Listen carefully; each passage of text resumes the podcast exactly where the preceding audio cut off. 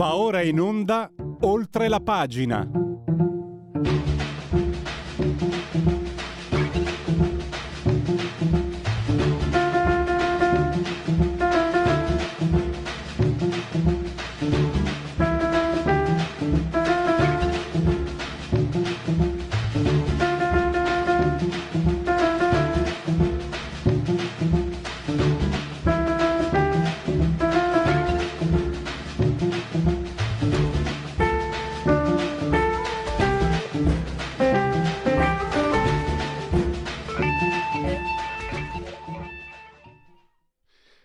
Applausi per questa splendida sigla Yumiake per Oltre la pagina di Radio Libertà. Dunque, eh, mamma mia, qui succede l'imprevisto. Musica tutto spiano. Parleremo oggi eh, parleremo di un autore, parto dalla fine, undici e trentacinque, di un autore che non, ho, non sono riuscito a leggere, molto in voga però, molto nominato, vale a dire, eh, vale a dire Michel Houellebecq. E perché sento di adorarlo? Perché ha detto: non partecipo mai a quanto mi circonda, sono sempre fuori posto. Il che me lo fa amare, mi fa anche immedesimare, praticamente. De Houellebecq, e Houellebecq è Pierluigi Pellegrin, molto più intelligente, molto più colto, molto più preparato. E sentirete Matteo Fais, entusiasta, critico assolutamente entusiasta, che ha recensito il suo, non è proprio una sua ultima opera, una raccolta, diffidate sempre delle raccolte, Interventi, La nave di Teseo editore. Tra l'altro c'è stato nel corso degli anni anche un bellissimo confronto con Davide Brullo, che ha a che vedere proprio dal punto di vista professionale con Matteo Fais, e eh, Davide Brullo considera invece Houellebecq uno dei peggiori scrittori sulla scena. Fantastico. Eh, uno sguardo sulla politica, perché eh, per la sinistra, quando, soprattutto quando perde le elezioni, la piazza è sempre quattro stagioni, come la pizza. Abbiamo avuto un assaggio, eh, si parla di pizza, eh, già con la C G I L sabato, e si, diciamo, si appresta a, a rendere Eh, come lecito che sia da parte dell'opposizione, ci mancherebbe, però c'è un, ci sono dei meccanismi quasi pavloviani, no? Eh, quando vediamo, ve li ricordate eh, gli arcobaleni del duemilauno? Ecco. E invece iniziamo con qualcosa che sicuramente allora, che ci riguarda intimamente, privatamente, e che magari possiamo anche considerare piacevole, ma non con superficialità. Vale a dire, eh, parliamo di rapporti tra donne e uomini, perché le donne preferiscono eh, i rapporti, gli appuntamenti li preferiscono online. Pensate, il settantanove per cento delle donne intervistate. Le donne amano divertirsi, come cantava la meravigliosa, in, indimenticabile, e eh, beh, ancora viva comunque, Cyndi Lauper, ma a modo loro. Quindi se una donna ti dà, questa è la mia interpretazione, ma adesso abbiamo, abbiamo l'addetto ai lavori, se una donna dà uh, segnali di volersi divertire, non pensare tu maschietto di, di essere autorizzato a fare, a fare il volgare, il volgarotto, eh, eccetera. Bisogna stare... Eh, Tanto, scusate, io non ho molta esperienza, ma secondo me questo dovrebbe essere, non dico neanche buona educazione perché è troppo freddo, ma dovrebbe essere normale intelligenza. Io stabilisco un rapporto con un'altra persona, prima di tutto lo stabilisco con un'altra persona, poi se le finalità sono sentimentali o sessuali, dovre- cioè, bisognerebbe capire che i comportamenti devono essere relativi. Ma per quanto mi riguarda, anche se ho una certa età, tanti tanti anni fa, sinceramente mi consideravo una stupidaggine senza confini, l'uomo e cacciatore. Ma cacciatore de che? Eh, avevo ragione io, comunque, sono convinto che avevo ragione. Allora, Marta Giuliani, psicologa, psicoterapeuta, sessuologa e fondatrice della Società Italiana di Sessuologia e Psicologia. Lo studio è effettuato da Ashley Madison, una piattaforma per, per incontri che è attiva in cinquantatré paesi, sessanta milioni di iscritti, quindi Eh, diciamo che abbiamo a che vedere con persone che conoscono la materia di cui stiamo oh, di cui ci apprestiamo a parlare. Innanzitutto fatemi ringraziare, ho parlato anche troppo, fatemi salutare e ringraziare la dottoressa Marta Giuliani che è al telefono, eh, grazie per la, benvenuta e grazie per la sua disponibilità. Grazie a voi dell'invito e buongiorno a tutti e a tutte. Allora, eh, partiamo da questo punto, poi c'è eh, anche è stato stilato, una, sono, ci sono sei punti, questo studio ha ispirato, diciamo, una sintesi di sei punti di, che indicano il comportamento, che indicano, diciamo, una sorta di netiquette, magari andiamo a parlarne insieme. Eh, dottoressa, questo settantanove per cento delle donne, perché io ho, fatto, ho dato una lettura molto positiva, però magari qualcuno può rovesciare e dire che forse le donne hanno più, hanno più paura dell'incontro, dell'incontro tra virgolette reale. Eh, cosa si, ecco, come lo leggiamo? È una percentuale molto alta, più, molto più alta di quella degli uomini. cinquantanove per cento degli uomini preferisce l'incontro online, settantanove per cento le donne. Come, lo, come poter leggere questo? Come leggere questo dato? Allora, è un dato che in realtà non, non ci sorprende tantissimo, perché se è vero che nell'online si abbattono una serie di eh, prerogative tipiche dell'incontro vis-à-vis, come quello ad esempio della corporeità, del non verbale dell'incontro, è vero anche che la, la maggior parte degli incontri e delle conoscenze che si fanno nel mondo digital prevedono una, um, come dire, un, un dialogo, un approfondimento, una conoscenza tramite la chat uh, che è quasi immediata. E questo può rispondere al perché il femminile è particolarmente interessato a questa forma di esplorazione della sessualità, a questa forma di esplorazione degli incontri. Perché un po', eh, come diceva lei, no? Bisogna un po' sfatare il mito secondo cui il femminile ehm, ha una sessualità Eh, diversa in termini di interesse, in termini di eccitazione, in termini anche di ricerca attiva, no? di, una, di una sua soddisfazione. Questo ormai è un, un retaggio culturale che possiamo tranquillamente andare a sfatare. Il femminile, quanto il maschile, cerca un appagamento, cerca un confronto, ma cerca anche di poter esprimersi sessualmente in piena libertà oggi. Uh, nell'online, nel, nelle app di dating uh, online, un po' anche come fotografa l'indagine di Ashley Madison, vediamo proprio questo, cioè vediamo un femminile che si mette in gioco, un femminile che ricerca, ma un femminile anche che, uh, come dire, detta un po' le regole, ma sono, come diceva lei, le regole anche della Della, della cortesia di qualsiasi tipo di incontro, che sia reale o che sia eh, digitale.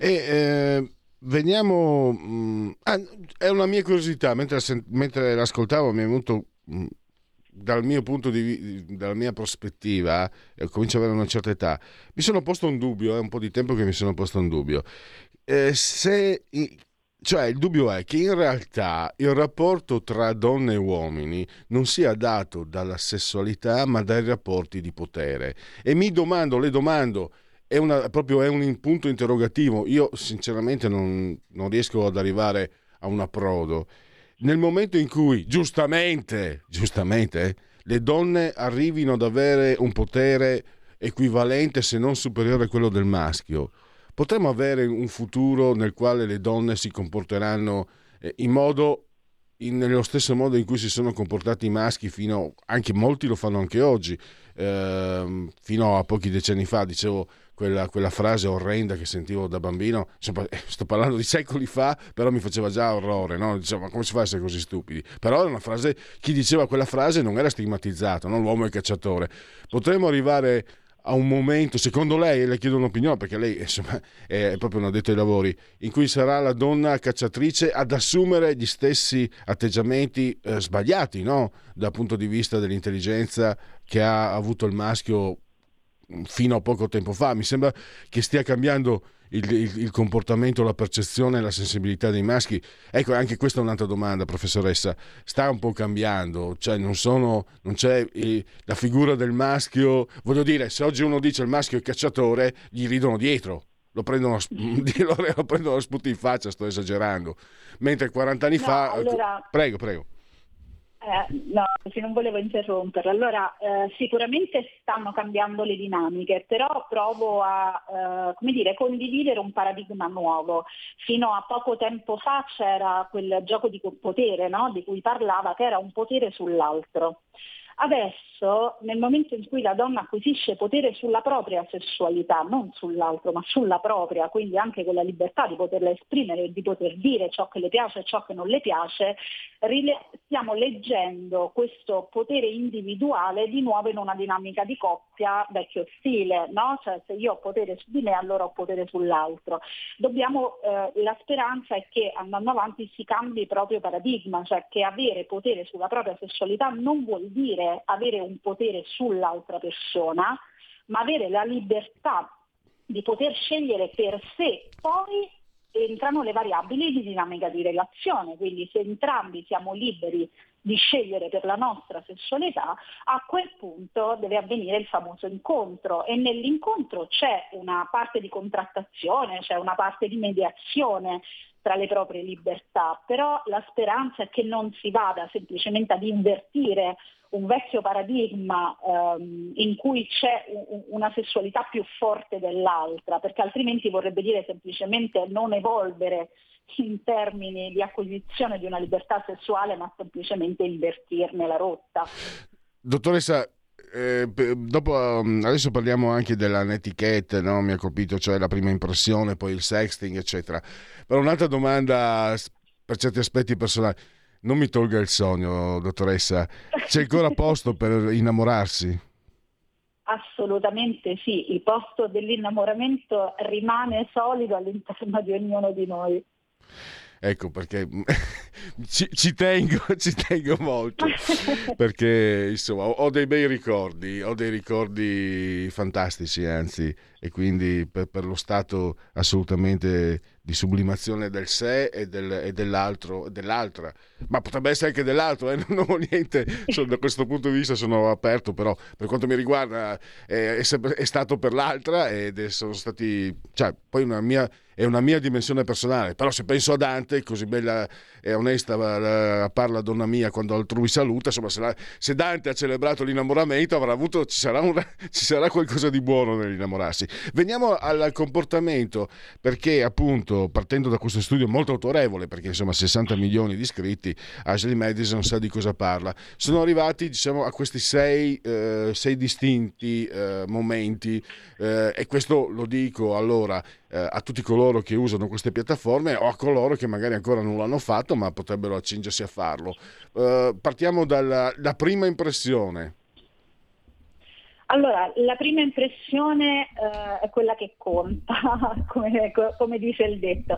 Assolutamente sì. Allora, quando parliamo di, eh, di piattaforme come quella di Ashley Madison, parliamo di piattaforme in cui la persona si presenta all'esterno attraverso un profilo, che è un po' banalmente quello che facciamo tutti noi su qualsiasi forma di social. Siamo, no? Costruiamo un profilo, scegliamo un'immagine, scegliamo una descrizione e scegliamo dei punti con cui presentarci al mondo. Eh, e molto spesso sono la, la vetrina attraverso la quale si può o meno creare un match immediato, a prescindere o meno di entrare in relazione con quella persona. Quindi è vero che conta, e è vero anche che nella costruzione di un profilo individuale la persona fa delle scelte. Molto spesso tende a presentare eh, più che un sé reale, come, come si dice in gergo, un sé ideale, ovvero tendiamo a presentare delle immagini profilo che ovviamente eh, non ci raffigurano in una quotidianità acqua e sapone completamente, ma scegliamo un'immagine che valorizzi degli aspetti che noi decidiamo essere dei nostri punti di forza, così come nella nostra descrizione. Quindi tenderemo a fare già una scelta di quelli che per noi possono essere degli elementi di appeal verso l'esterno, ma anche elementi che stiamo cercando nell'altro. Quindi eh, diciamo la vetrina, il profilo personale è particolarmente importante anche nel momento in cui andiamo a cercare eh, un, un incontro o stiamo valutando la persona. Eh, è importante iniziare un po' tra le righe a leggere eh, cosa ci sta dicendo e come si sta presentando. Quindi io posso scegliere una presentazione che rimandi maggiormente a un aspetto di natura sessuale, perché magari il mio desiderio di utilizzare la piattaforma è puramente di eh, soddisfazione erotica, Così come posso scegliere invece di descrivermi inserendo degli elementi che invece fanno parte del mio carattere o che fanno parte dei miei desideri, e quindi iniziare all'esterno a dare delle informazioni rispetto anche a tutto il mio piano relazionale, non solo quello erotico. Certo. No, ricordo, devo mettere sempre dei, dei, diciamo dei momenti privati. trentadue anni fa, quando uscii per la prima volta con la mia attuale compagna in auto, misi i Bauhaus, perché a me piace tuttora la musica dark e volevo mostrarle quello che ero. Tempo dopo mi disse che per corteggiare una ragazza i Bauhaus non erano il miglior inizio, però le cose sono andate, le cose sono andate, insomma, dopo trentadue anni si può dire che sono andate bene, almeno per me sicuramente, spero anche per lei. E il sexting è una forma, no, di comunicazione eh, che le donne non disdegnano, però bisogna che i maschi stiano un po' attenti, no? Perché le donne vogliono divertirsi, le ragazze vogliono divertirsi, come ripeto Cyndi Lauper, eh, però... Però eh, attenzione, non, non significa che vogliono divertirsi eh, come se lo immaginano i ma- certi maschi. Allora, a questo assolutamente. Infatti la, questa indagine di Ashley Madison sottolinea un dato che è fondamentale, che molto spesso uh, nella, nella divulgazione che facciamo tendiamo a sottolineare, e è la base della netiquetta di chiunque fa sexting. Uh, Faccio una piccola parentesi, cosa intendiamo per sexting, no? Cioè lo scambio sì, sì. tramite eh, messaggistica eh, di immagini o di contenuti a sfondo erotico e a sfondo sessuale. Dobbiamo però ricordarci di una cosa fondamentale: anche se siamo eh, dietro uno schermo, dietro uno smartphone, anche se c'è un filtro tecnologico che divide le due persone, non devono mai venire meno quelle che sono le regole di un corteggiamento, le regole di un incontro, che sono fatte di rispetto degli spazi dell'altro, ma soprattutto di consenso. Molto spesso eh, questo principalmente il maschile tende a inviare, senza che ci sia stato, no, una eh, reale eh, apertura da parte del femminile, delle immagini o delle foto di natura sessuale. Ecco, dobbiamo ricordarci che questa è una vera e propria violazione dell'intimità dell'altro. Se l'altro non è sintonizzato come noi già su quel piano, e che può rientrare addirittura nei termini della molestia. Quindi mi rendo conto che nell'online manca tutta quella parte di sintonizzazione tipica del non verbale, di quando c'è un incontro nella vita reale tra due persone e eh, i comportamenti, gli atteggiamenti o l'uso di alcune parole fanno comprendere su che piano si sta andando, a che velocità si sta andando, e quindi diviene un po' più facile interpretare e leggere dei segnali. Nell'online dobbiamo trovare delle nuove forme di comunicazione, perché questo rispetto e questa capacità di lettura dello spazio dell'altro rimanga assolutamente stabile. Quindi molte donne eh, lamentano o accusano il maschile appunto di invadere quello spazio eh, prima eh, che la conversazione o prima che la relazione digitale si sia evoluta per aprire anche una sfera di natura così intima. Ecco, eh, purtroppo abbiamo ormai esaurito quasi lo spazio.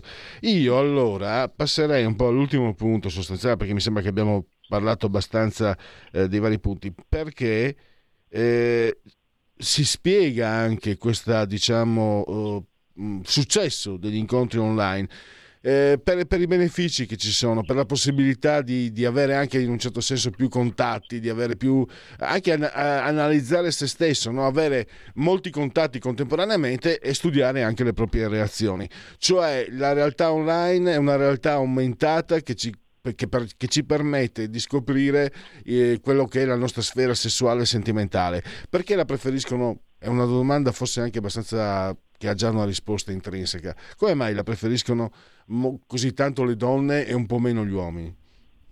Ammesso che quello che ho detto, ammesso che quello che ho detto, ma, ma credo di sì, sia corretto, ovviamente. Allora, in realtà eh, è apprezzata da entrambi i generi, per anche delle motivazioni differenti.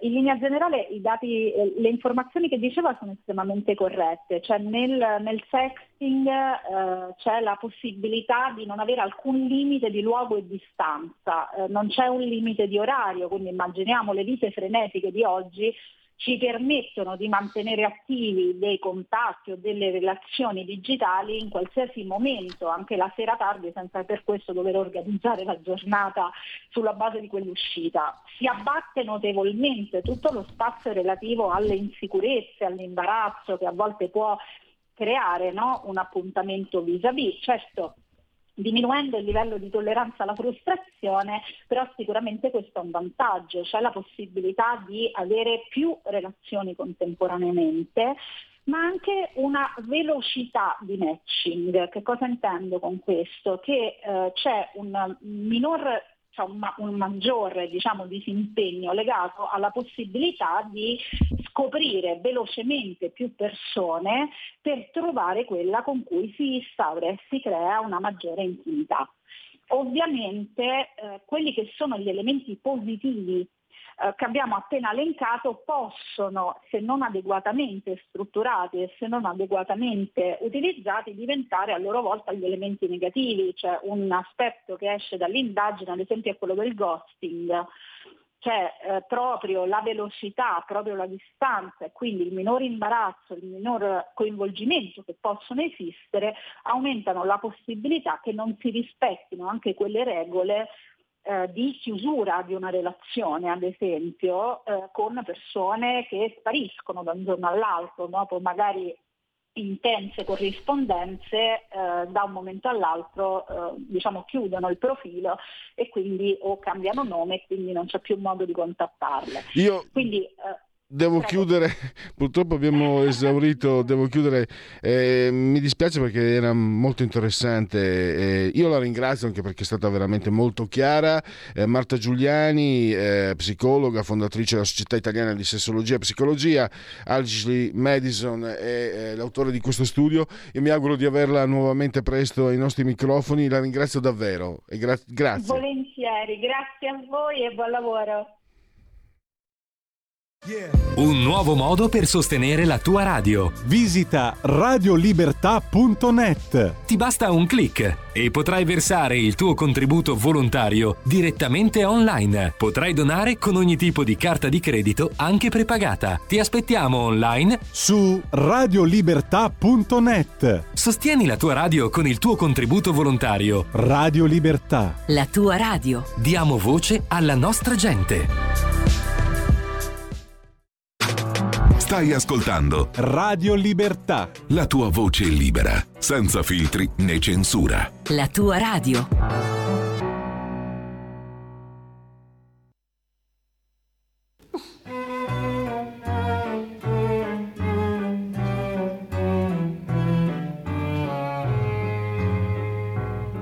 Mi parlava di un certo discorso che lei porta avanti. Era colta e piuttosto impegnata su certi argomenti. Era sempre precisa e diretta.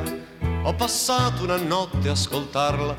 Era perfetta, ma non ho avuto voglia di toccarla. Com'è corretta l'ideologia, com'è ignorante la simpatia. Io purtroppo non riesco a istruire il mio tatto, non riesco a politicizzare l'olfatto. Se insegno qualcosa al mio sesso diventa tiepido, c'ho il corpo stupido. Dopo un po' si è sdraiata sul letto e parlava di orgasmo. Ho rivisto la nostra serata con molto entusiasmo. Ma quel libro che lei mi ha citato, che mi indica dove toccarla, mi ha un po' bloccato. Non ho più avuto voglia di spogliarla. Non è corretto il suo intervento, com'è ignorante l'arrappamento. Io magari non ho un'attrazione spontanea, ma insisto perché condivido la linea. È assurdo che io non mi senta voglioso e cupido, c'ho il corpo stupido. Lei voleva una cosa diversa dal solito incontro. L'importante è conoscersi bene, guardarsi di dentro.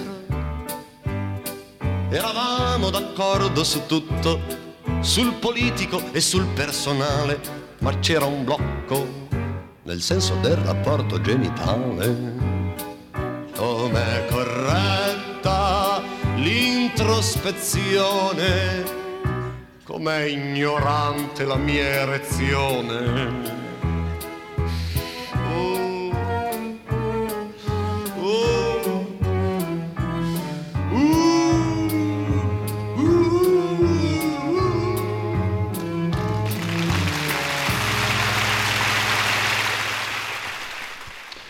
Rilasciamo Giorgio Gaber che come ogni lunedì inizia la pausa musicale, intervallo musicale di Oltre la Libertà, di, eh, di Oltre la Pagina. Oltre la Libertà. Cosa c'è Oltre la Libertà? Allora, Oltre la Pagina di Radio Libertà.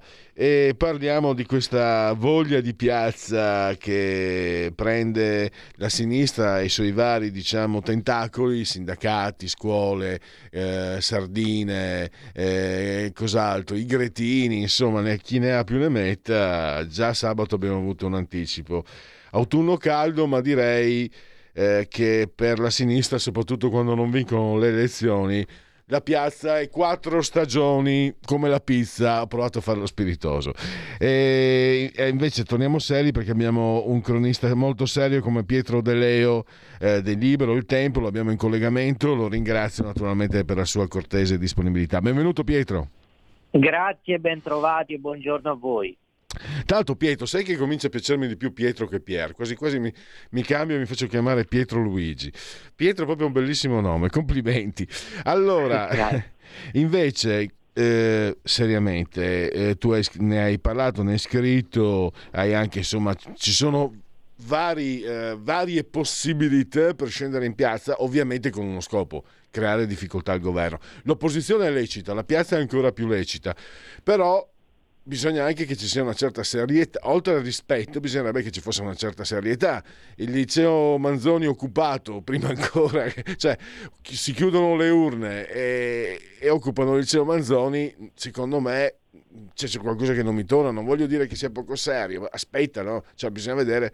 E invece diciamo che eh, la piazza preventiva della sinistra, cosa, cosa si deve aspettarsi? Anche perché, mh, e poi ti do la parola Pietro, Eh, sono stato un po' leggero, però la pia- in piazza ci sono, abbiamo visto Genova duemilauno, ci sono i provocatori, eh, poi scappa una manganellata, ha ah, il fascismo, il fascismo, il fascismo, cioè mh, questa, la piazza può diventare uno strumento politico che va al di là, ben al di là di quello che dovrebbe essere, e soprattutto potrebbe, per il colpo magari di qualche provocatore o di qualche fascista che c'è sicuramente tra i poliziotti, non neghiamocelo, su Chi, se lo, chi lo nega è un ingenuo a parer mio, io li ho visti, e che potrebbe aver, però avere ripercussioni su, su, su, a, a tanti livelli. Allora, a te la parola Pietro. Eh, guarda, hai iniziato eh, citando proprio il paradosso dei paradossi, cioè quello delle scuole. Eh, appena eh, le urne hanno certificato il il voto, la vittoria del centrodestra, son subito, eh, si sono subito precipitate un'occupazione per, contro eh, l'avanzata delle destre, eccetera, eccetera. Allora, fermo restando che ogni autunno, l'abbiamo visto, è tradizione, si cerca sempre nelle scuole, o meglio una parte del, della popolazione studentesca, quella che fa capo alle associazioni della sinistra, e cerca sempre un modo per saltare qualche giorno, è tradizione loro, quindi vuoi oggi l'ambiente, eh, vuoi la guerra, eh, l'anno scorso addirittura eh, scesero, eh, fecero le, appena tornati dalla D A D, fecero subito un'occupazione per protestare contro gli effetti della D A D, cioè proprio un cortocircuito tremendo. Però insomma questo eh, definisce Eh, innanzitutto anche l'assenza di educazione civica, perché comunque se tu ben sai il significato di democrazia eh, dovresti ben sapere che i risultati eh, si accettano, magari si commentano, si, si, si, eh, se ne parla in un'assemblea, eh, si, eh, se ne parla a scuola, però insomma occupare e privare a chi non è d'accordo con quell'occupazione la libertà eh, di poter eh, stare a scuola e andare a lezione, eh, diciamo già questo è un sopruso. Quindi protestano contro il virtuale e inesistente pericolo fascista, mettendo in campo delle iniziative eh, sostanzialmente fasciste, perché se tu impedisci ad un altro di fare una roba che vorrebbe fare, eh, insomma è una negazione della libertà. Quindi questo capitolo studenti. Capitolo tutto il resto, beh, noi ci troviamo di fronte ad una sinistra che eh, probabilmente vuol fare, Ehm, passami la metafora, un congresso di piazza, nel senso vuole ritrovare se stessa partendo dalla piazza. Ecco, però questo contiene alcune contraddizioni. La prima, eh, insomma, eh, fino a prova contraria, il governo di centrodestra, che presumibilmente sarà guidato da Giorgia Meloni, ancora non esiste, non c'è, eh, tutti i passaggi costituzionali devono essere ancora fatti, eh, ancora deve iniziare la, la diciannovesima legislatura, perché inizierà giovedì. E quindi insomma loro che si portano avanti con il lavoro, francamente mi pare più che altro una speculazione politica ed un modo appunto per risolvere, per, per, per risolvere in pubblica piazza i loro problemi. Cioè loro dicono cominciamo a darci una piattaforma, ritorniamo a, a cercare di, di, eh, di riallacciare il filo che abbiamo perso con eh, gli, gli strati più deboli della popolazione, e lo facciamo in piazza. Eh, poi c'è anche il tema, poi, poi c'è un altro tema che riguarderà il, a, quanto, a quanto leggo il quattro novembre, altra piazza eh, sulla guerra, contro, contro la guerra, per la pace, con tutte le sigle pacifiste e Giuseppe Conte che sta provando a mettere il cappello. Insomma c'è una grande voglia di piazza. Allora, come dicevi tu, poi problem- le questioni sono due. La prima, ovviamente ogni piazza è legittima, eh, è costituzionalmente riconosciuto il diritto eh, di manifestare, di riunirsi e tutto quanto. Però c'è anche un problema di opp- però qui c'è un problema di opportunità. Allora, a parte che eh, metto una parentesi con eh, alcuni allarmi che sono stati lanciati nei giorni scorsi dall'intelligence italiana circa appunto la, la, l'eventualità che dei facinorosi possano Eh, inserirsi in queste manifestazioni e, ehm, e sobillare dei, dei disordini. Non è successo per fortuna alla manifestazione della C G I L, però c'è un tema di fondo, che cioè quello del criterio di opportunità. In un momento in cui noi vediamo un paese che soffre, un paese indebolito, leggevo questa mattina eh, il, un, eh, un'analisi di Confesercenti eh, secondo cui dodici miliardi è la perdita di potere di acquisto che accusano le famiglie a causa del caro energia. Insomma, con tutti questi problemi, porre in atto le condizioni affinché aumenti lo scontro sociale fa bene al paese? Secondo me no. Insomma, in una fase delicata, con un governo che sta nascendo eh, in un contesto internazionale ed interno molto difficile, porre in atto le condizioni affinché lo scontro sociale Ehm, rischia di eh, esaltarsi e rischia di aumentare, francamente non mi pare opportuno. Eh, quindi questa è una domanda, no? Quando, quando si fa politica bisogna sempre mettere in campo tutto il, tu, tutte le tessere del puzzle e farsi delle domande. Ecco, secondo me c'è un criterio molto serio che riguarda l'opportunità di queste, di queste manifestazioni. Ecco, è un nodo È un nodo severo, pesante, complicato da, da sciogliere, no? Credo per Giorgia Meloni, che ha detto non siamo mostri, ha detto lei. Però ti chiedo, Pietro, il punto è questo. Io guarda, detesto, detesto, eh, dalle mie parti si dice muso duro e beretta fracada, comunisti, non si discute! Quelli sono proprio, sono fascisti da, da operetta, ridicoli. Ce ne sono tanti dalle nostre parti che non sai, non, non sai tu nemmeno quanti. Però è vero anche una cosa, che io lo dico per esperienza e sono convinto che tu mi possa, cioè, poi ma, puoi smentirmi, ma sono convinto che tu mi darai conferma.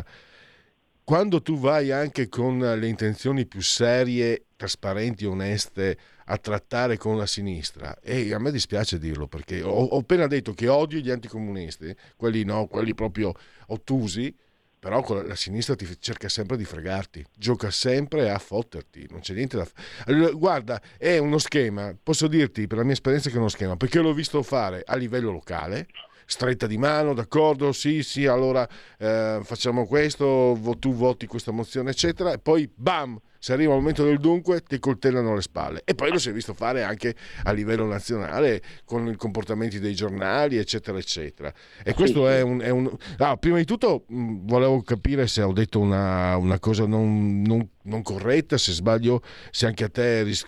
se anche tu hai questi riscontri o meno, e poi appunto eh, questo il, il, i passi di, di Donna Meloni. No, no, ma io sono d'accordo sul, sul fatto che insomma eh, no, no, non si riesca mai a trattare con la sinistra, ma io credo che questo sottenda una ragione culturale eh, che riguarda loro, nel senso, loro credendosi superiori e credendosi gli unici degni abitanti del pianeta della democrazia eh, applicano il principio secondo cui ogni colpo è buono, anche il colpo basso.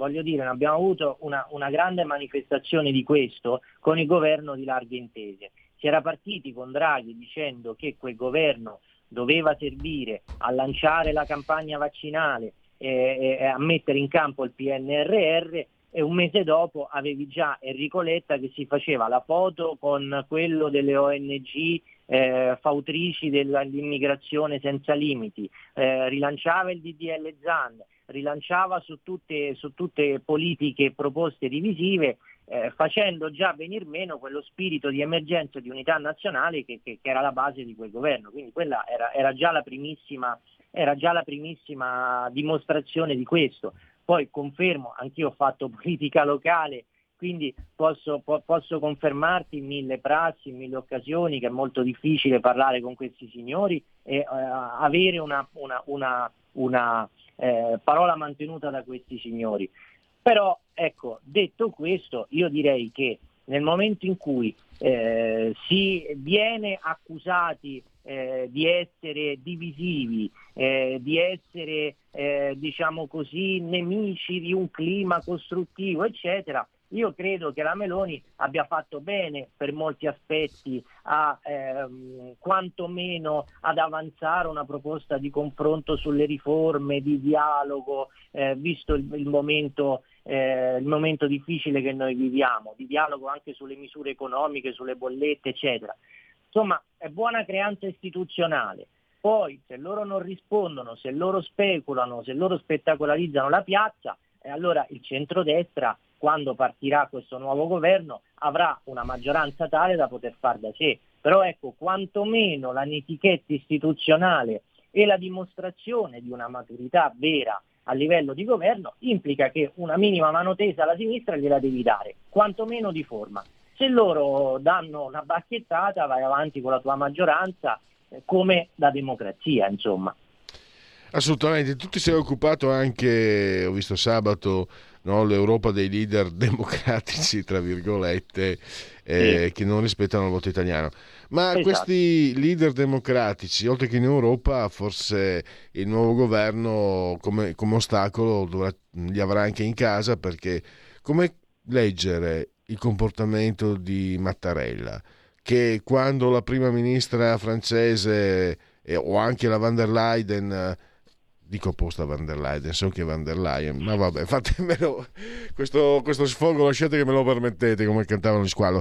No, dicevo, eh, quando pezzi grossi, mh, come anche Van der Leyen, eh, hanno attaccato, insomma, sono, hanno esercitato delle vere e proprie interferenze, e Mattarella è stato ben zitto. Quando una figura di secondo piano, mi sembra il ministro della cultura francese, ha detto vigileremo, allora lui ha detto l'Italia, cioè è un comportamento molto... beh, Sergio Mattarella è ambiguo, è democristiano, non sarebbe lì se non, se non avesse de, nell'ambiguità una delle sue prerogative più peculiari, ovviamente. E lo dico non necessariamente in termini negativi, anche se io personalmente eh, io personalmente ho sempre pensato che Sergio Mattarella, perché ho visto, mi ricordo bene, ho seguito da vicino il caso dell'uranio impoverito, io credo che l'umanità, Il, il mondo, la terra sarebbe, sarebbero migliori senza persone che hanno fatto quello che ha fatto Sergio Mattarella. Questo lo so perché ho intervistato i parenti morti dei morti, eh, o ci sono le sentenze di quello che è successo, e Sergio Mattarella ha sempre coperto e nascosto tutto, ma nessuno gliene rende conto. D'altronde uno che salvaguardava, bene, beh, si dice benediceva o benediva i carri armati del cinquantasei lo hanno fatto Presidente della Repubblica, quindi siamo in Italia. Vabbè, scusate, è un altro sfogo. Eh, ecco, ma voglio dire, Mattarella che peso ha, in, che abbiamo visto nel duemiladiciotto, ha avuto un peso determinante per condizionare quello che poteva essere un governo di ben altro, di ben altro spessore, di ben altro tipo. Ha fatto nascere un governo zoppo nel duemiladiciotto, rovinando subito, guastando subito il brodo. Adesso che, secondo te, come, cosa può combinare? Cosa può ordire? Cosa può tramare? Dai, mi prendo la responsabilità di dire, mi prendo la responsabilità. Cosa può tramare Sergio Mattarella? Guarda, allora, allora prendo, hai, hai toccato tantissimi punti. Uno, parto dall'inizio, la questione della, de, de, del suo pronunciamento sulla, sul ministro degli affari europei francese che ha detto vigileremo sull'Italia, sui diritti, e lui è uscito dicendo sostanzialmente l'Italia non ha bisogno di tutele.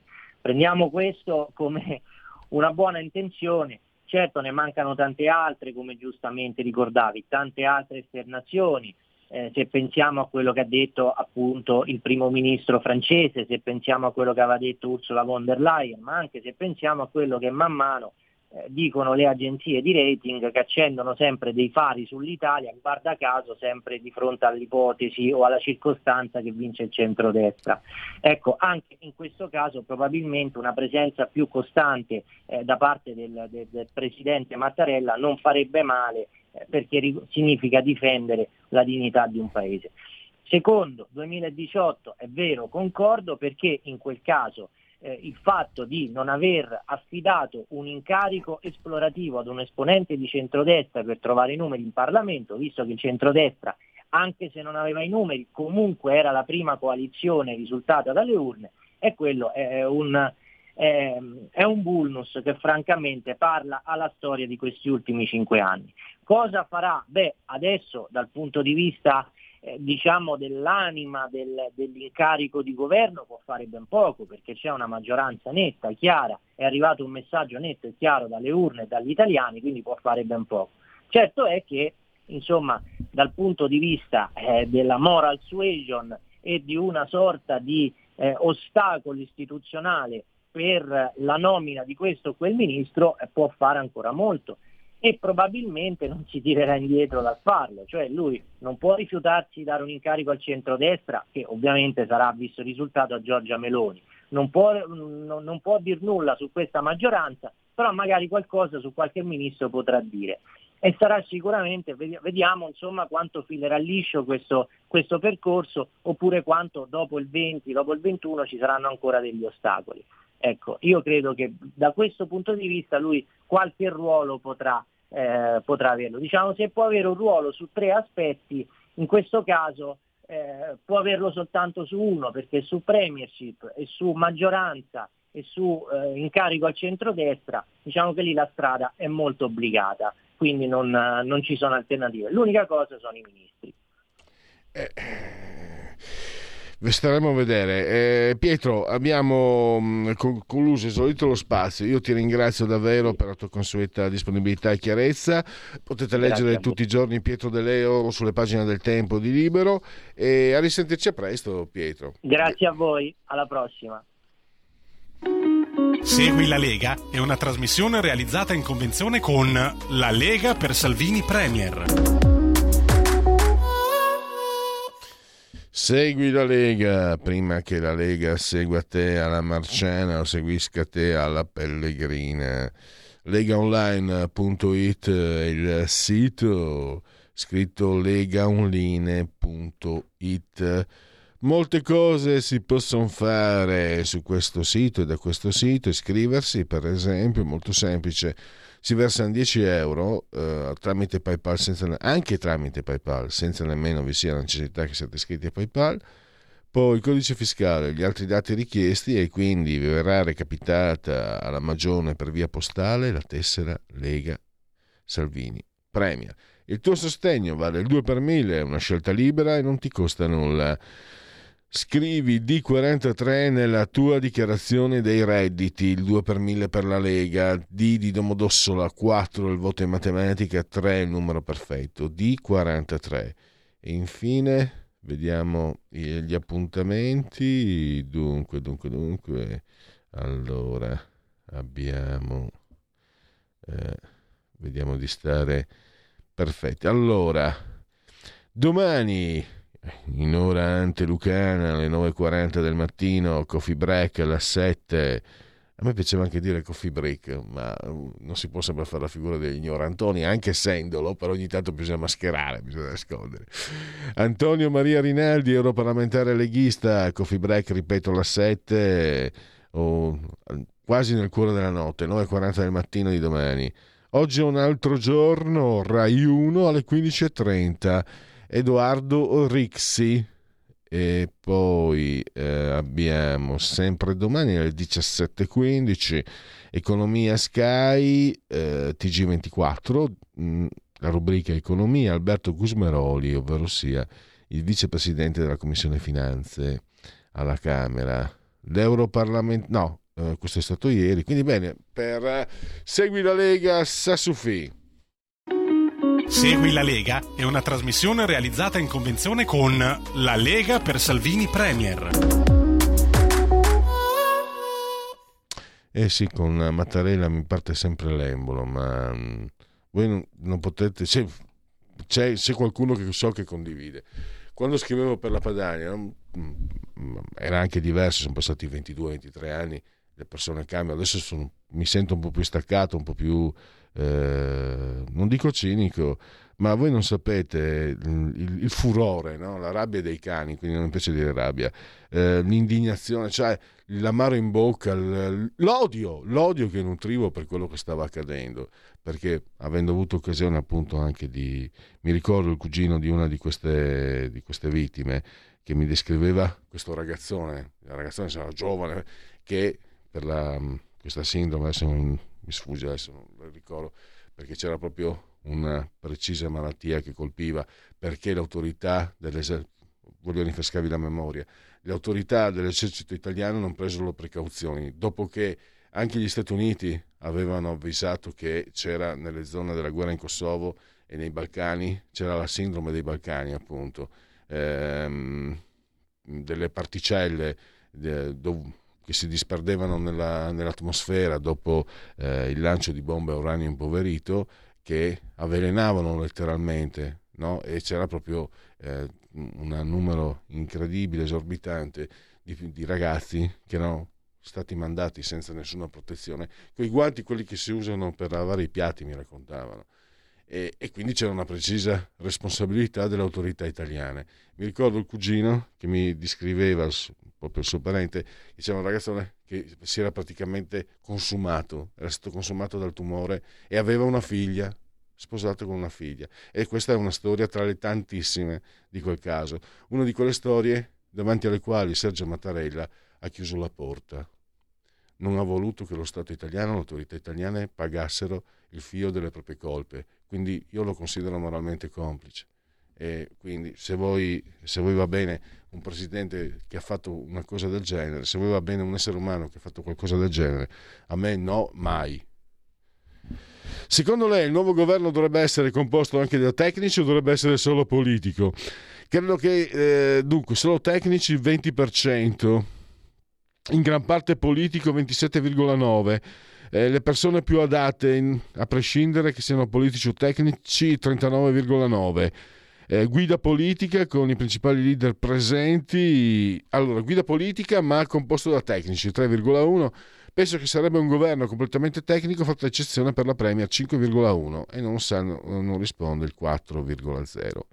Se nei prossimi mesi le sue bollette saranno più salate, di chi sarà principalmente la colpa secondo lei? Della speculazione internazionale sui prezzi del gas, trentasei virgola uno, della U E che non sta facendo nulla per frenare questi rincari, diciassette virgola tre, del governo che non ha fatto abbastanza, sei virgola due, delle aziende energetiche che se ne approfittano, undici virgola uno, della Russia e di Putin che hanno aggravato la situazione, dodici virgola sette, della NATO guidata dagli Stati Uniti, quattordici virgola otto. Lei crede che la Russia potrebbe veramente sganciare un'atomica come molti credono? Sì, molto probabile che lo faccia. Putin è senza scrupoli per il sedici virgola due. Sì, penso sia possibile. La principale responsabilità sarebbe della NATO, ventisei virgola sei. No, penso che sia poco probabile. Non credo che Putin sia così folle. In ogni caso il suo entourage non glielo consentirà. quarantuno virgola uno. No, non penso. Si tratta di una paura alimentata dalla propaganda occidentale. undici virgola due. Molto variegata, frastagliata l'opinione. Cosa pensa della dichiarazione di annessione delle quattro regioni ucraine da parte della Russia? Non ha valore. La Russia eh, deve ritirarsi o essere scacciata per il ventiquattro virgola uno. Non è legittima, dovrebbero essere tenuti veri referendum certificati dalla comunità internazionale, trentuno virgola sei. Quindi diciamo che per il, anche se abbiamo visto che Putin non è così inviso l'opinione pubblica come eh, riportano i giornali che lo appoggiano, per esempio, no? Quanti hanno parlato del... Del, di Zelensky, che ha stabilito che non, ha escluso ogni possibilità di trattativa di pace. Il Corriere, Repubblica eccetera non ne hanno parlato, però sui referendum diciamo che le persone eh, sembrano non essere propense a farsi prendere per il naso, perché appunto il cinquantacinque per cento li considerano fasulli. eh, è illegittima, anzi di più, il settanta per cento, ma per la pace si deve trovare un compromesso. È legittima, quindi solo uno su cinque insomma dà peso quei referendum lì. Eh, intenzione di voto: Fratelli d'Italia ventisei virgola sei, P D diciotto virgola sette, sedici cinque Stelle, otto virgola sei la Lega, Calenda otto, Fratelli, Forza Italia sette virgola nove. Avrebbe fiducia in Giorgia Meloni come premier? Molta, venticinque, abbastanza, quindi abbiamo trenta, venticinque, venticinque, quarantaquattro, quasi quarantacinque sono, eh, hanno fiducia, mentre cinquantuno eh, no, e quindi ancora in difficoltà. Il resto dei sondaggi a dopo. Adesso time out. Stai ascoltando Radio Libertà, la tua voce libera, senza filtri né censura, la tua radio.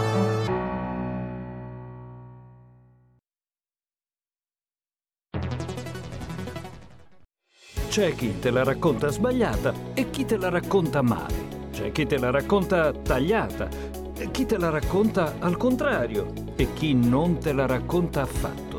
Q D S te la racconta giusta. Ogni giorno la tua terra, il suo presente, le sue attese, la sua volontà di rinascita. Leggi, abbonati, scegli Il Quotidiano di Sicilia. L'informazione giusta per crescere insieme.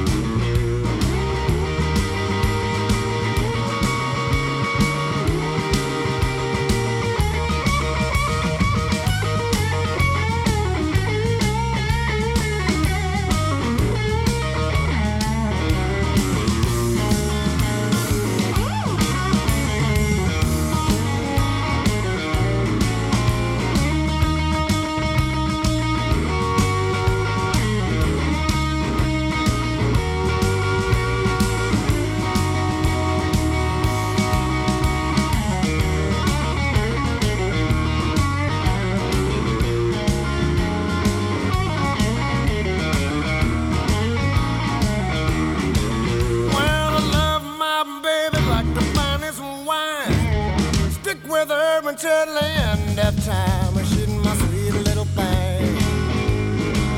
She's my pride and joy.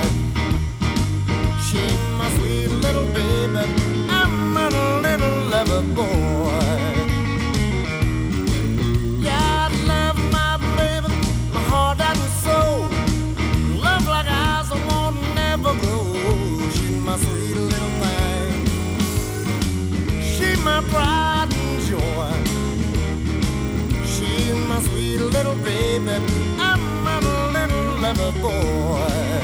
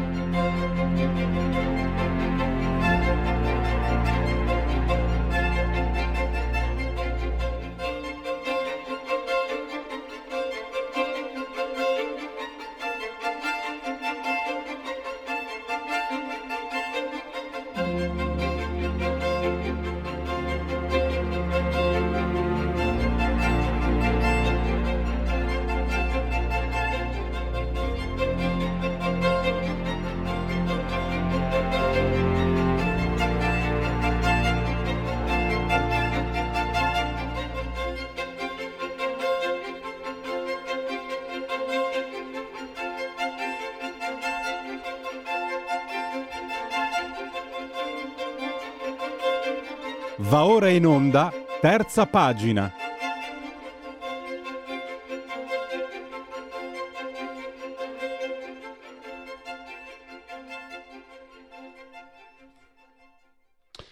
Parliamo allora di un autore, ho il piacere la prima volta di parlarne, e non ho nemmeno letto, ma già mi piace perché quando ho letto che una sua frase, non partecipo mai a quanto mi circonda, sono sempre fuori posto. Praticamente Michel Houellebecq è un Pierluigi Pellegrin molto più magro, molto più intelligente, molto più colto, ma io e lui sicuramente partecipiamo alle stesse sensazioni, lui ovviamente con molta più sensibilità. È uno scrittore, lo sapete, anche discusso in Francia, fu condannato per eh, addirittura per razzismo, ma un grande seguito, eh, giocoforza, eh, l'eco eh, de, de, della sua fama è arrivata anche qui in Italia, e è uscito adesso Interventi, che è una raccolta, diffidate sempre delle raccolte, però ogni tanto sono comode. La nave di Teseo editore, collana I Fari, traduzione di Sergio Arecco, ventidue euro, centottanta pagine, e eh, Matteo Fais, che è un, un, un lettore assolutamente eh, fortissimo, a, con fortissima adesione a Houellebecq, Eh, ci spiega che questa raccolta comunque ci sono molti, molti, molte pagine che potrebbero stare benissimo nei migliori romanzi, nei migliori scritti di, di Houellebecq. Matteo Fais lo abbiamo in, uh, in linea. Matteo Fais, il detonatore, fate esplodere la banalità. Benvenuto Matteo e grazie per essere qui ai nostri microfoni se, eh, via Skype. Buongiorno a tutti. Allora, prima di tutto, Matteo, eh, mi, ti incarico di riferire eh, a Davide Brullo che a me non è dispiaciuto Il tempo di uccidere di Flaiano, spero che lui non mi tolga il saluto per questo, perché ci tengo. Ma adesso rivelo anche perché ve lo dico. Matteo Fais è un luogo comune, ma per quello che ho visto io, ho conosciuto io, I sardi sono degli sgobboni pazzeschi, lavorano veramente tantissimo. E lui legge, legge, si informa, eccetera, eccetera. E per mettermi alla prova, perché gli ho detto, guarda che io non ce la faccio a leggere i libri, anzi, beh, chiamo proprio in questo caso lui è il recensore, altre volte chiamo gli autori, e un po' ho capito che, gli ha, che non ha condiviso questa, questa mia debolezza, e mi ha mandato trenta quaranta pagine di recensioni che lui ha fatto nel passato con Houellebecq. Allora io, per dimostrargli che le ho lette, ho raccolto la sfida, ho riferito questa cosa, questa, questo pensiero di... che tra l'altro è, è molto... c'è stata questa tenzone, no?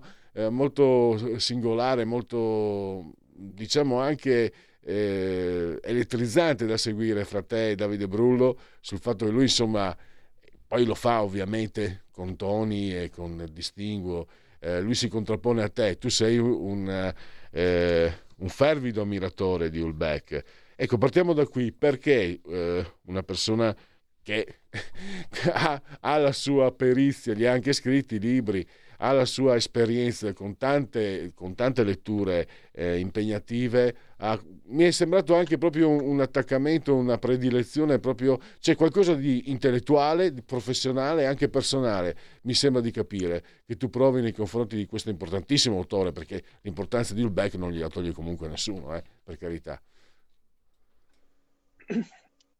Da, da autore, da recensore ti dico, ho amato tantissimi libri in vita mia, una quantità sterminata, eh, ma eh, quasi mai ho provato eh, per qualche altro autore e eh, per qualche sua eh, perché, eh, per qualche parte della sua produzione la stessa, lo stesso interesse, lo stesso coinvolgimento emotivo che è riuscito a darmi Michel Houellebecq. Eh, per me lui è stato più o meno come l'incontro della vita, come quando eh, per sbaglio pesti il piede alla donna di cui dirai ok, è lei, è proprio quella giusta, è quella che stavo aspettando. Ecco, questo è stato più o meno il mio incontro con Houellebecq. E, mh, per venire però al, al contenuto, cioè al, um, alla comprensione di che cosa ha attratto particolarmente la mia attenzione In, nel, nell'opera del francese, ti direi questo.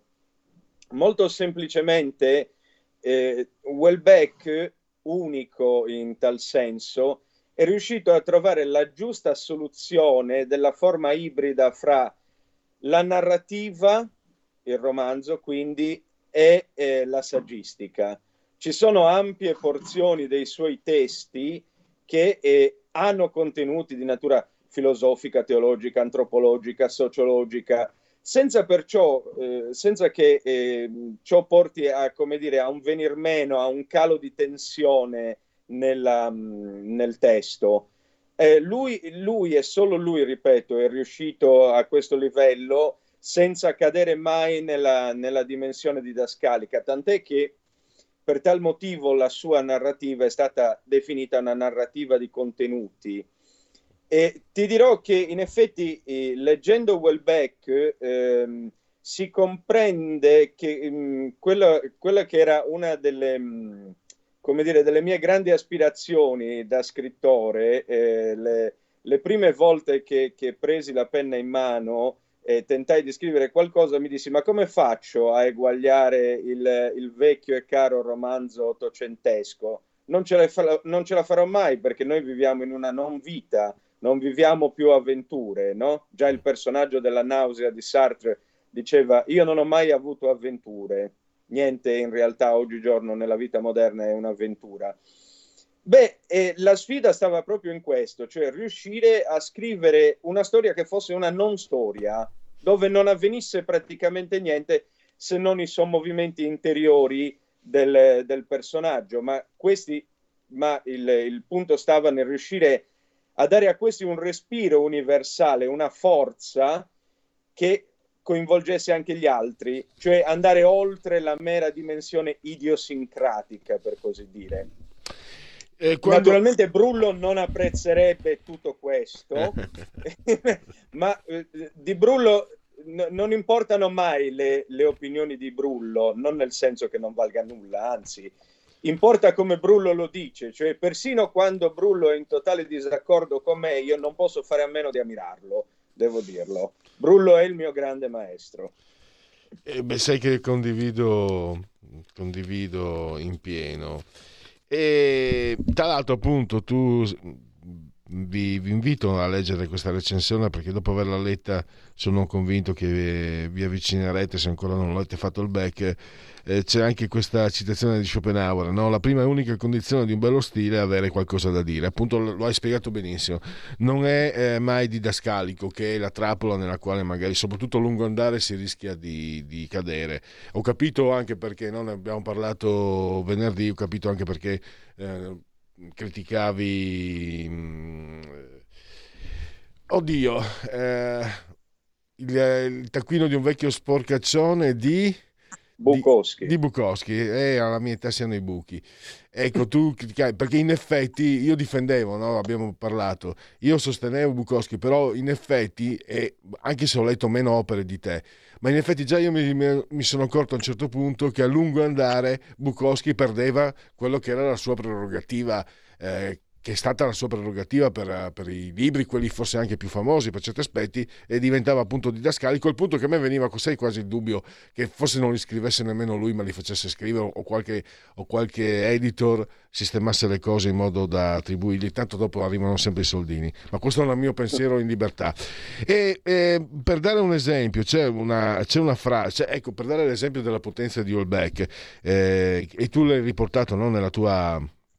nella tua recensione, nelle condizioni, si parla di pedofilia, nelle condizioni attuali dell'economia sessuale l'uomo maturo ha voglia di scopare, ma non ne ha la possibilità, non ne ha nemmeno più veramente il diritto. Non ci si deve dunque meravigliare troppo che questi si rivolga all'unico essere incapace di opporgli resistenza, il bambino. Ovviamente Houellebecq indica nel bambino la vittima. È, è, è una realtà vomitevole, ma è, è una realtà, cioè il, questo pensiero è una spiegazione.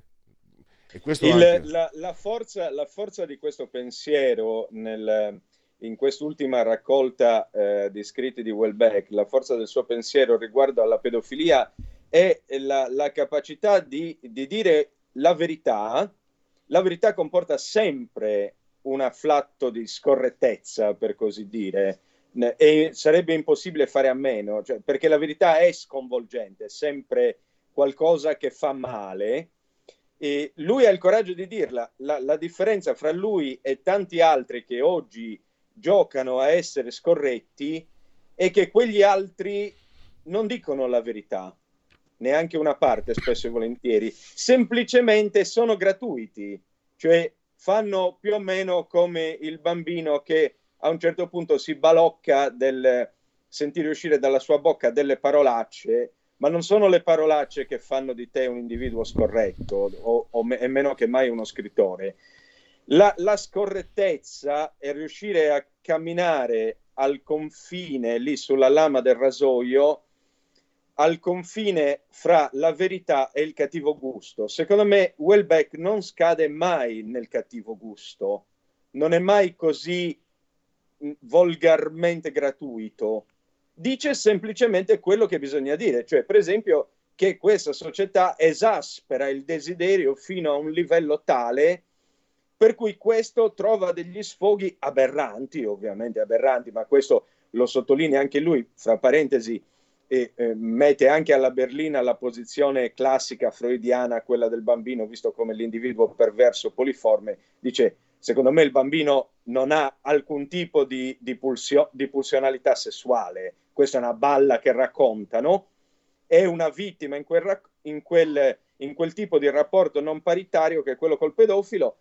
A, al contempo però bisogna ammettere che queste tendenze abominevoli sorgono in, in massimamente entro un regime che esaspera, porta a, alla follia il desiderio, perché ha bisogno di questo desiderio per alimentare il mercato del consumo, ecco, forse eh, anche quello sessuale. Senza averlo letto, no? Eh, mi sono reso conto che ha, eh, potrebbe avere una sua affascinazione, anche quando tu lo descrivi eh, che ha l'aspetto di un sopravvissuto ai campi di sterminio dell'alcolismo, il lurido con la sigaretta digerita in bocca, eh, e poi anche il fatto no, non c'è salvezza per un Occidente in agonia, eh, provoca una certa affascinazione. Però sai, io ho una certa età, nel millenovecentosettantasette cantavo i Sex Pistols che gridavano, urlavano No Future, e, e credo, correggimi Matteo, che oltre a questo aspetto che magari per quelli come me, magari anche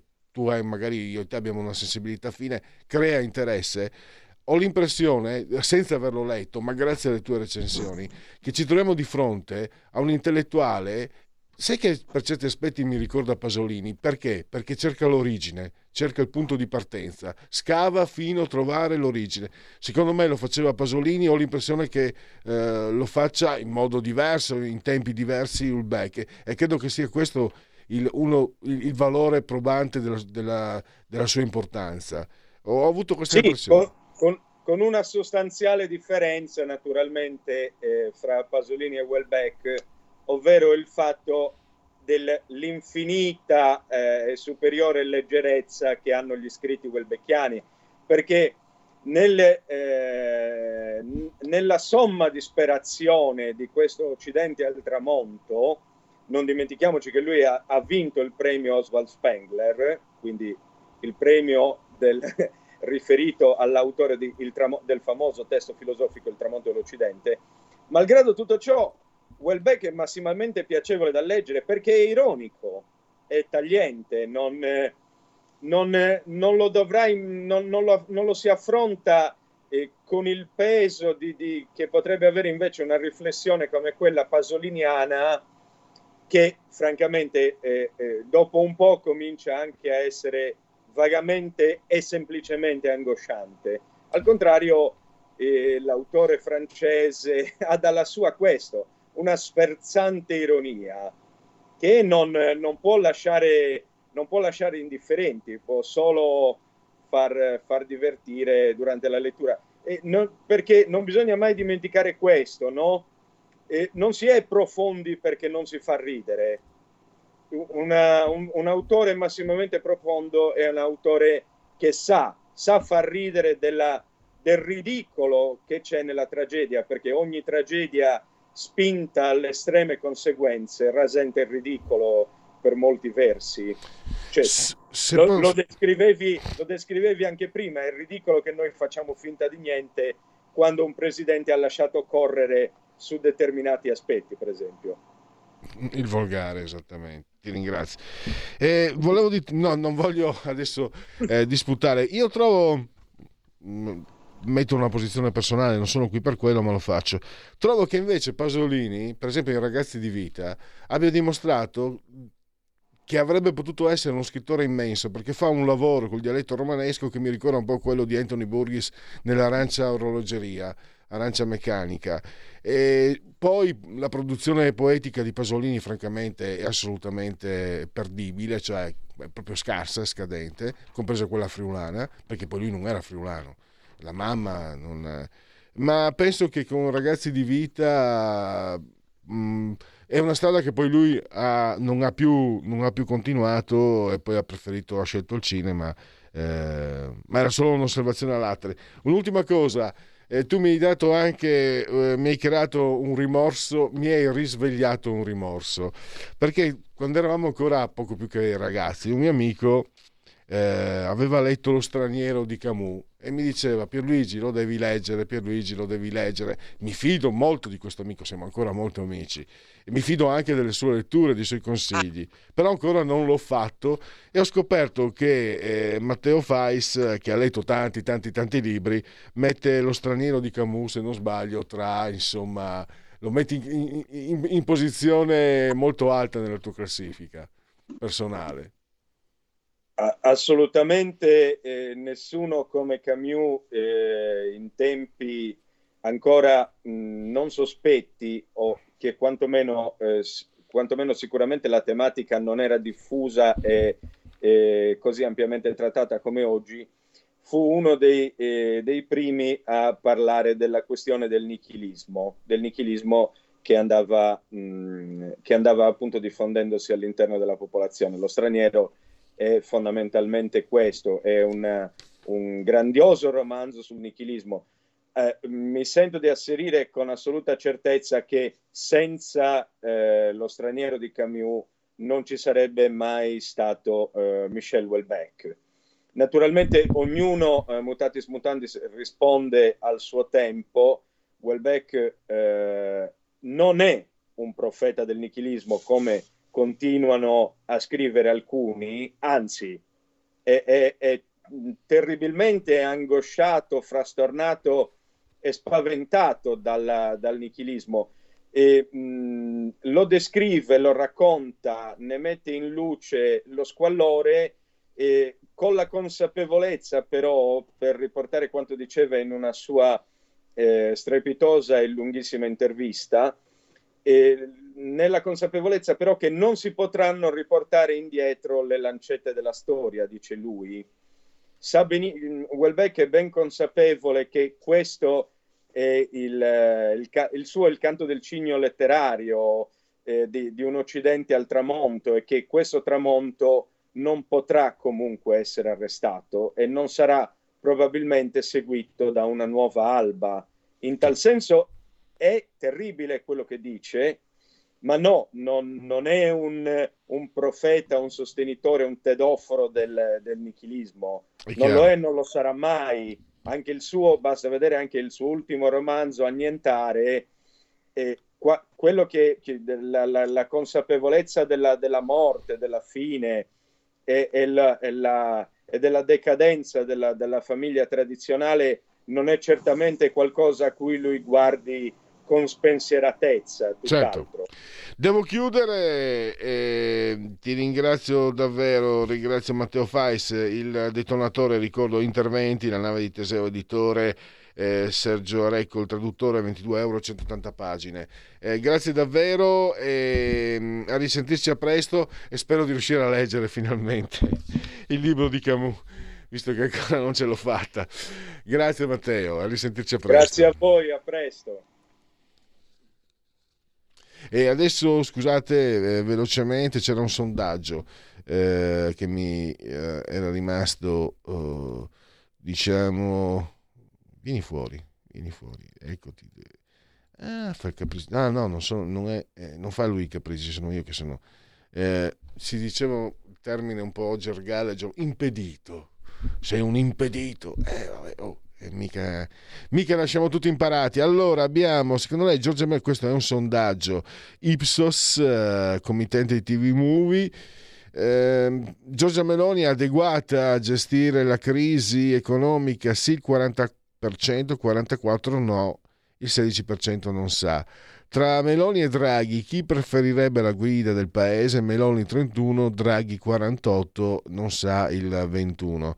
Tra Meloni e Conte chi preferirebbe la guida del, del paese? quaranta Meloni, trentacinque Conte, nessuno dei due, venticinque per cento. Secondo lei nella guerra tra Russia e Ucraina l'Italia dovrebbe continuare a seguire la linea condivisa con la NATO e l'Unione Europea, il quarantanove per cento, cercare una via di, di negoziato con Putin anche smarcandosi dagli alleati, trentadue per cento, non sa il diciannove per cento.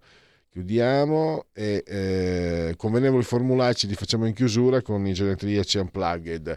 Quindi questa è uh, Radio Libertà, questa è Oltre la Pagina, siete simultanei con noi quando sono scoccate le undici e cinquantasette con uh, il dottor Federico Borsari assiso saldamente sul tavolo di comando in uh, cabina di regia tecnica. Entrambi siamo sospesi a settantacinque metri sopra il livello del mare, eh, sopra lo zero i venticinque gradi centigradi interni, esternamente invece ci sono quindici, vediamo se sono aumentato, sì, è aumentato, sedici virgola otto per cento, oh, sedici virgola otto, ottantotto per cento l'umidità, forse piove, mille ventuno millibar la pressione. Un abbraccio forte forte forte come sempre alla signora Coltilde, Carmela e Angela, loro ci seguono dal canale televisivo il duecentocinquantadue, dal canale, sì, dalla televisione duecentocinquantadue. Potete anche guardarci attraverso questo canale grazie alla Smart tivù, Far tivù, perché Radio Libertà è una radiovisione, chi sa buona Radio Libertà Campa oltre cent'anni, meditate gente, meditate. Potete seguirci anche tramite Alexa, accendi eh, Radio Libertà, e poi ancora con le applicazioni iOS, Android, con eh, i cellulari, smartphone, iPhone, iPad, mini iPad, tablet, mini tablet. Potete farvi cullare con le algide eh, suono, con l'algido suono, dall'algido suono digitale della Radio D A B.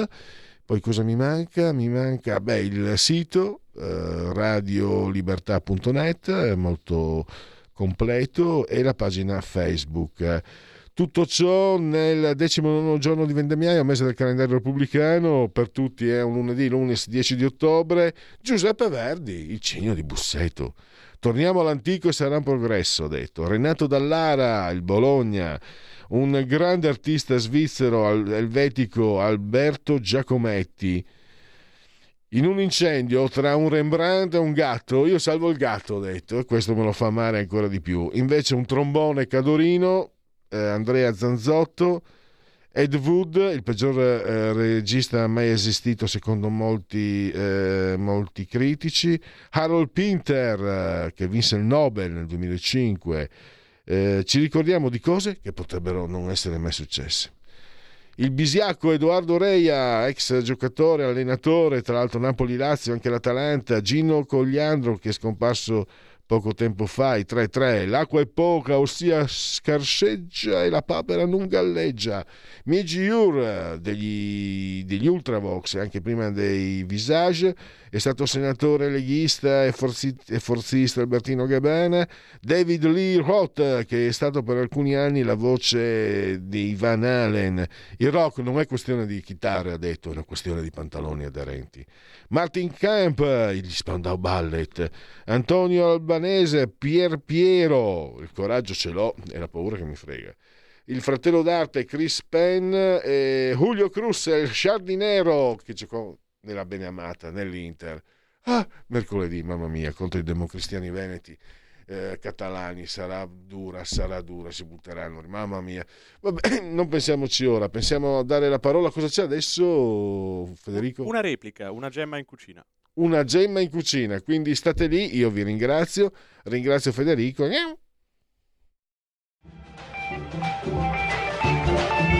Avete ascoltato Oltre la pagina.